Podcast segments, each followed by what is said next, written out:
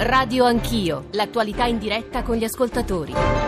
Sono le 8.36, tornate con Radio Anch'io, Radio 1, Giorgio Zanchini al microfono, abbiamo parlato di quello che è accaduto nelle ultime 48 ore in Grecia, c'è una domanda che percorre i quotidiani stamani, i nostri quotidiani italiani, un disastro così, cito per tutti il messaggero, può accadere anche in Italia? Vorremmo parlare di questo, alla luce tra l'altro delle voci raccolte dalla Sicilia, dalla nostra inviata Elena Papa che è già collegata con noi, 335 699 2949 per eh, sms, whatsapp, whatsapp insomma lo strumento principale per parlare, testimoniare, porci domande, ma vi dicevo che cosa è successo in Sicilia nelle ultime ore, queste voci lo riassumono, poi ce le spiegherà Elena stessa, eccole. È un territorio vastissimo, ha bruciato parte del, della zona di riserva dove per fortuna i Canadair sono riusciti comunque a fronteggiare e ad arginare. Alcune bruciate, danneggiate, molta gente ha dovuto lasciarle, eh, si è rischiato per eh, alcuni animali, sono stati tratti in salvo capi di bestiame, cavalli, pecore, è sicuramente doloso,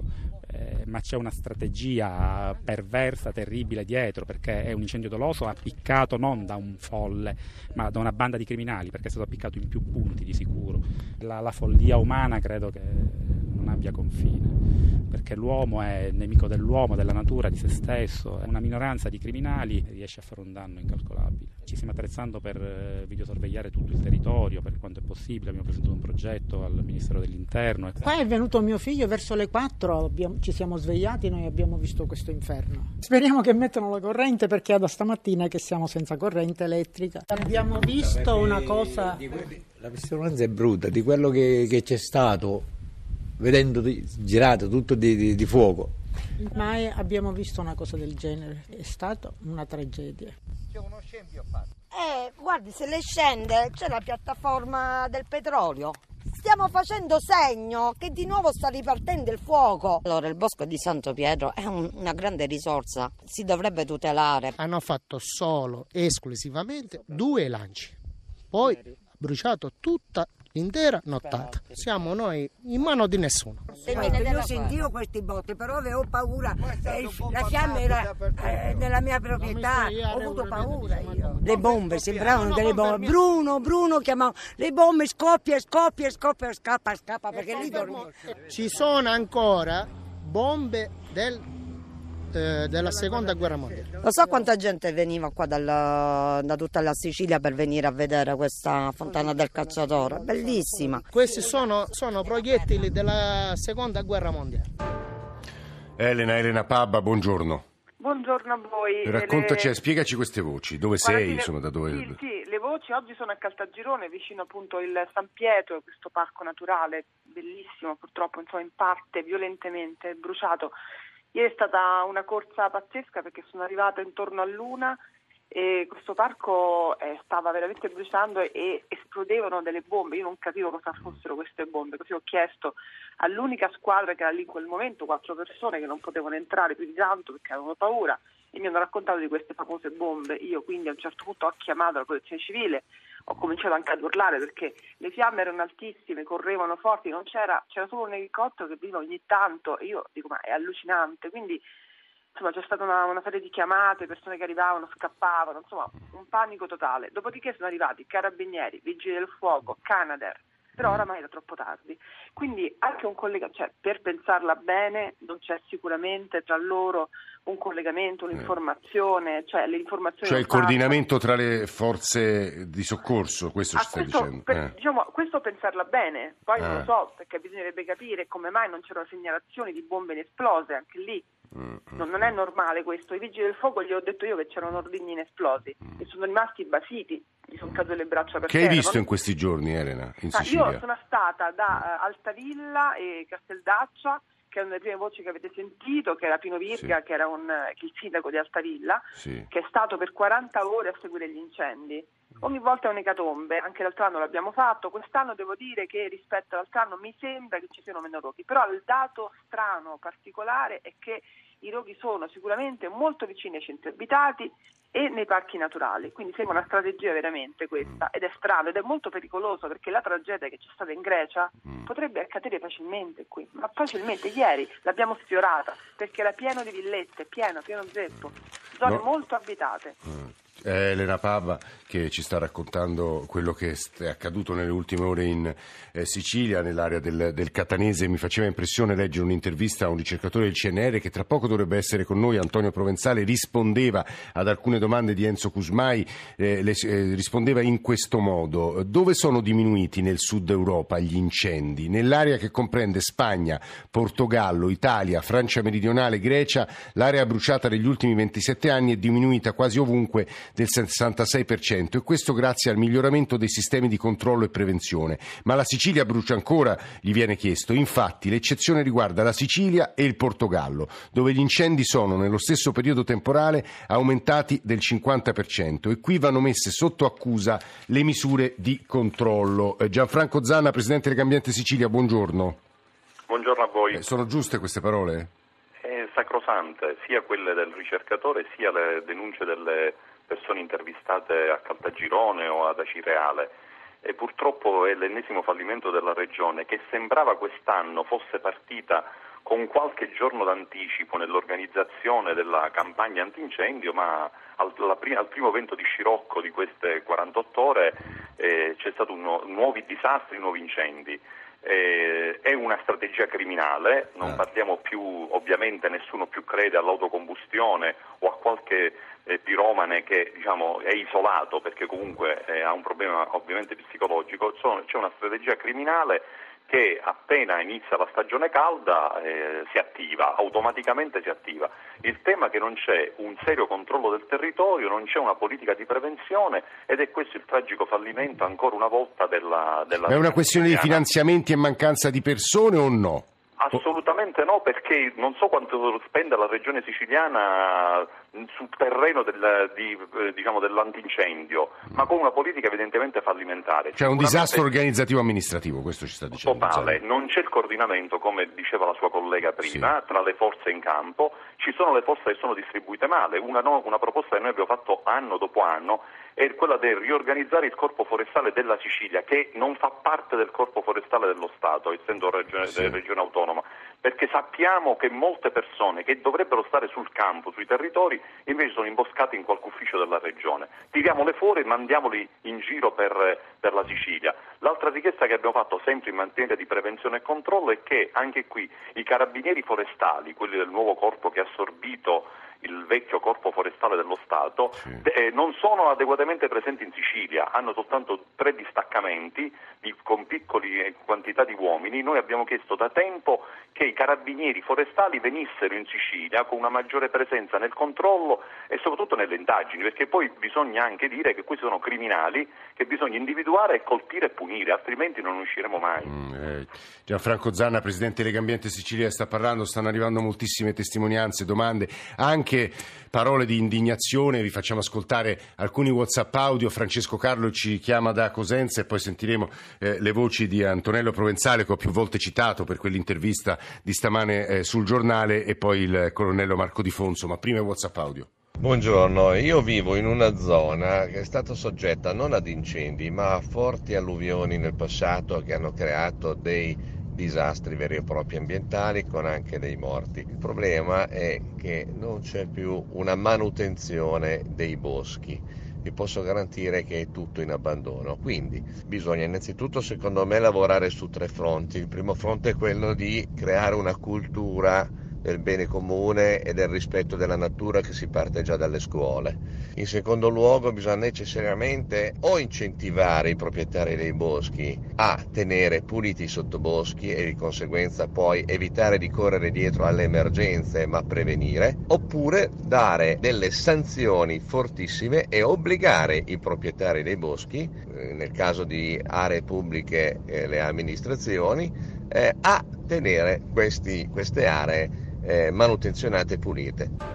Buongiorno, io mm, sentendo e vedendo le immagini della Grecia, dell'Italia, della Sicilia, ogni volta, ogni volta mi chiedo come mai delle esperienze virtuose che vengono fatte in Europa non servano e non possano essere esportate anche nei nostri paesi. Sto, mi sto riferendo ad esempio alla regione delle Landes in Francia. È una regione immensa, forse più grande dell'Umbria, costituita solo ed esclusivamente di pinete quella regione è perfettamente gestita. Ogni 500 metri ci sono strade tagliafuoco, ci sono colonnine dell'SOS, ci sono presidi antincendio, ci sono bocchette e all'interno non è una regione off limits, perché all'interno ci sono attività tra virgolette umane, quindi ci sono camping, ci sono ristoranti, eh, ci sono posti dove la gente va in vacanza, ci sono telecamere, ma non è una regione off limits.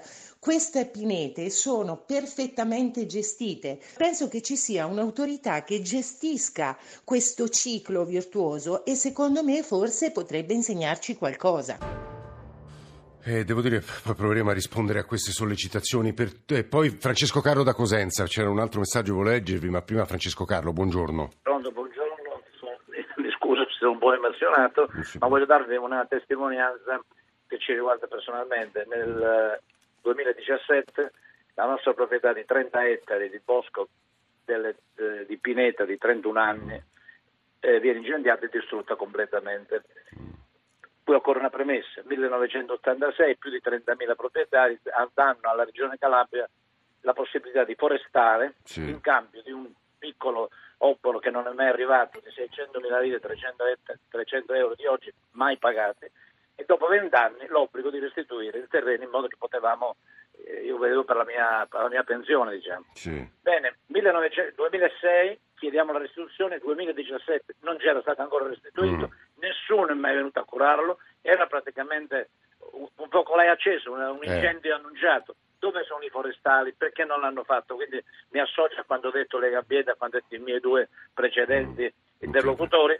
Praticamente i forestali non lavorano, sono 40 all'ombra, cioè 40 gradi all'ombra sotto le piante, sono in 40, vi spiego, questa sì. è una battuta calabrese, eh, che prendono, prendono sono 40 all'ombra mm. e non 40 gradi. Mm. E allora che succede? Che non avendolo curato si è incendiato completamente distrutto. Questa questione della cura e della prevenzione, dice Francesco Carlo, è decisiva. Volevo leggervi il messaggio sunt lacrime rerum, ci scrive Simone da Palermo, che è una famosa frase dell'Eneide, insomma sono le lacrime delle cose, sono le lacrime delle vicende umane. Questo è il momento del pianto, non della ricerca delle cause, in realtà solo in parte. Anche in Svezia, questo è l'aspetto interessante, si sono avuti degli incendi e credo che per la civiltà di quel paese sia difficile pensare all'incurio o al dolo. L'incendio in certi casi può essere devastante e incontrollabile. Quando ciò accade l'unica cosa da fare è l'evacuazione preventiva della popolazione interessata. L'America insegna in casi recenti. L'ho letto perché Antonello Provenzale, in quell'intervista che ho citato più volte, il direttore dell'Istituto di Geoscienze e Georisorse del CNR, risponde eh, in, in, questo modo. Non sono sorpreso perché gli incendi nell'area del Mediterraneo fanno parte dell'ecosistema. In estate fa caldo e dove è molto secco gli incendi divampano perché è naturale. Ci sono persino piante che hanno bisogno del fuoco per rigenerarsi. I piccoli focolai, i piccoli incendi in realtà fanno parte appunto del ciclo eh, della natura. Sono altri eh, gli eventi che devono farci eh, riflettere. Buongiorno Provenzale, benvenuto.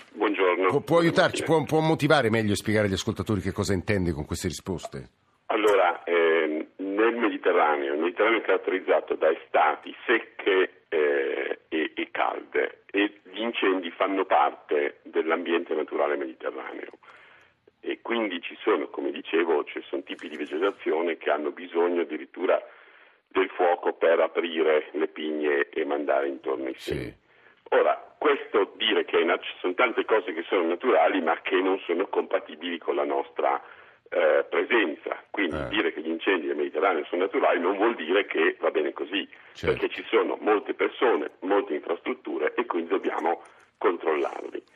Voglio far notare che da una serie di analisi che, che si sono state fatte, in, la, l'area bruciata dagli incendi negli ultimi 30 anni in area mediterranea è diminuita. Mm. È diminuita nonostante che le condizioni estive siano tendenzialmente più secche certo. e più calde. È diminuita grazie alle eh, misure di controllo mm. e di prevenzione che in molte aree dell'Europa e questo è importantissimo quello che lei ci sta dicendo. Eh. Purtroppo in alcune zone specifiche, come alcune zone del Portogallo e come ahimè la Sicilia, invece l'area bruciata è aumentata. Mm. Allora, non è eh, nelle mie competenze andare a analizzare il perché, il perché ma ecco, questa è un'osservazione che si può fare. Nel caso greco provenzale, oltre alle eh, condizioni ci diceva Luca Mercalli eh, a 6 su Radio 1 eh, i fattori predisponenti. Eh, c'è anche una questione, credo che eh, su questo lei vorrà insistere, di densità di infrastrutture, di abitazioni. Certo, se si vedono le immagini sono eh, case costruite nella pineta con alberi con molta resina che quindi prendono fuoco come fiammiferi e quindi diciamo, era la situazione peggiore che si potesse immaginare con un vento molto forte e quando un incendio eh, scoppia con quel vento, con quella densità di infrastrutture, c'è poco da fare, insomma bisogna in qualche modo cercare di, di prevenire, controllare è molto difficile, ma eh, oggi abbiamo la Grecia, eh, cioè, in questi giorni ci sono, ma ricordiamo l'anno scorso in Portogallo, esatto. oppure in Spagna o ancora sul Vesuvio. Quindi ogni estate, quando sono più secche, e ahimè eh, tutte le proiezioni climatiche dicono certo. che saranno più secche, eh, abbiamo, stiamo chiudendo un'analisi in cui si mostra che se la temperatura aumenta oltre quei due gradi sì. definiti dalla, dall'Unione Europea o da, diciamo, dalla comunità internazionale in generale scientifica, c'è il rischio di un raddoppio dell'area bruciata nelle estati mediterranee e quindi diciamo, è a monte che bisogna intervenire. Poi ci sono le cause prossimali e quelle le avete discusse e vanno discusse, vanno analizzate. Eh, è chiaro che gli incendi hanno tutti, quasi tutti un'origine umana, sì. accidentale o dolosa, sì. però quello che noi analizziamo è l'area bruciata, cioè se ci sono le condizioni per cui un innesco poi possa generare. Come, certo. come, esatto. eh, Antonello Provenzale, direttore dell'Istituto di Geoscienze e Georisorse, stava parlando. Tutti eh, gli ascoltatori ci chiedono: siamo pronti noi italiani? È una domanda così secca che pongo al comandante del nucleo investigativo antincendi eh, boschivi dei carabinieri forestali, il colonnello eh, Di Fonso, anche perché tempo fa, qualche giorno fa, sulla stampa c'erano un paio di articoli molto interessanti. Un anno dopo torna l'allerta incendi, mancano i piani di prevenzione, c'era un'analisi francamente preoccupante sulla, eh, non dico tutta l'Italia, ma su vaste zone del nostro paese. Colonnello, benvenuto. Buongiorno, buongiorno a tutti gli ascoltatori. Eh, ci aiuti un po' a toccare i temi più importanti, insomma, decida lei la gerarchia perché allora, sa molto più di eh, Diciamo eh, che sicuramente, le, come, diceva, come, dicevano alcuni eh, di coloro i eh. quali sono intervenuti, Ehm, a grandi scale il fenomeno degli incendi boschivi negli ultimi dieci anni ha subito comunque una contrazione, mm. segno che eh, i paesi si sono comunque organizzati per poter contrastare eh, questa tipologia di fenomeno che alle nostre latitudini ha una componente fortissima di natura antropica, cioè eh, certo. Da noi non esistono eh, gli incendi spontanei, non esiste l'autocombustione, eh, c'è sempre la mano dell'uomo eh, che sottostà a questo tipo di fenomeno, per colpa o per dolo. No? Eh, ora, detto questo, è chiaro che in queste ore abbiamo tutti negli occhi le immagini della devastazione che c'è stata in, in Grecia.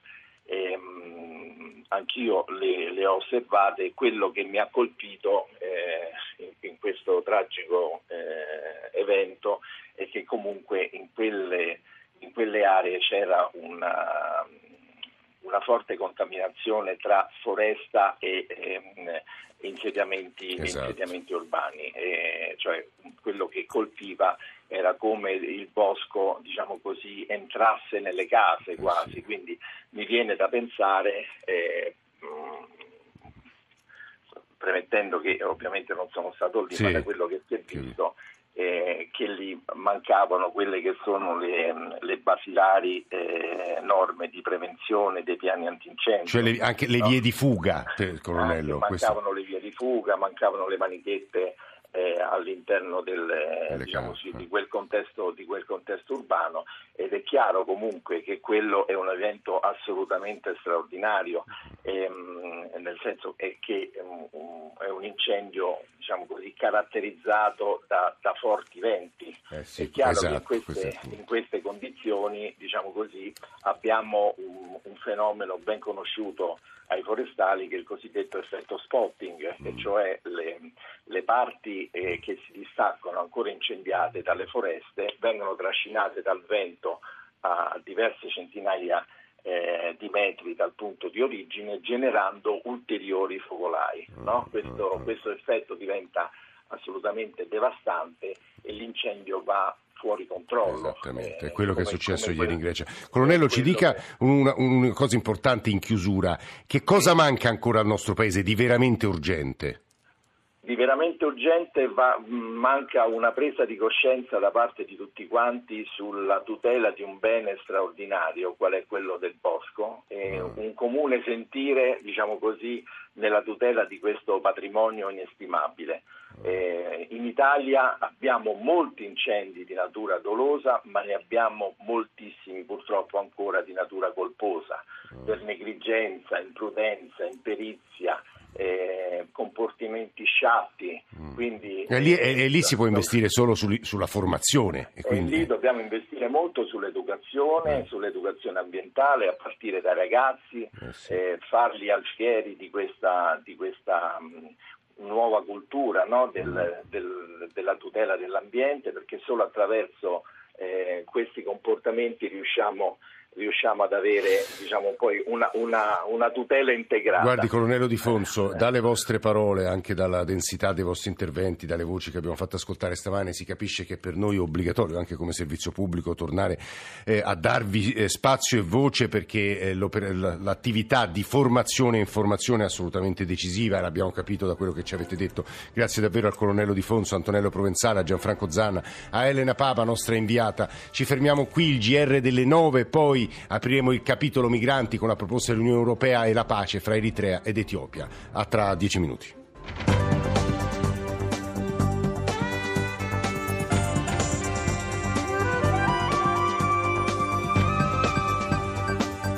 RAI Radio 1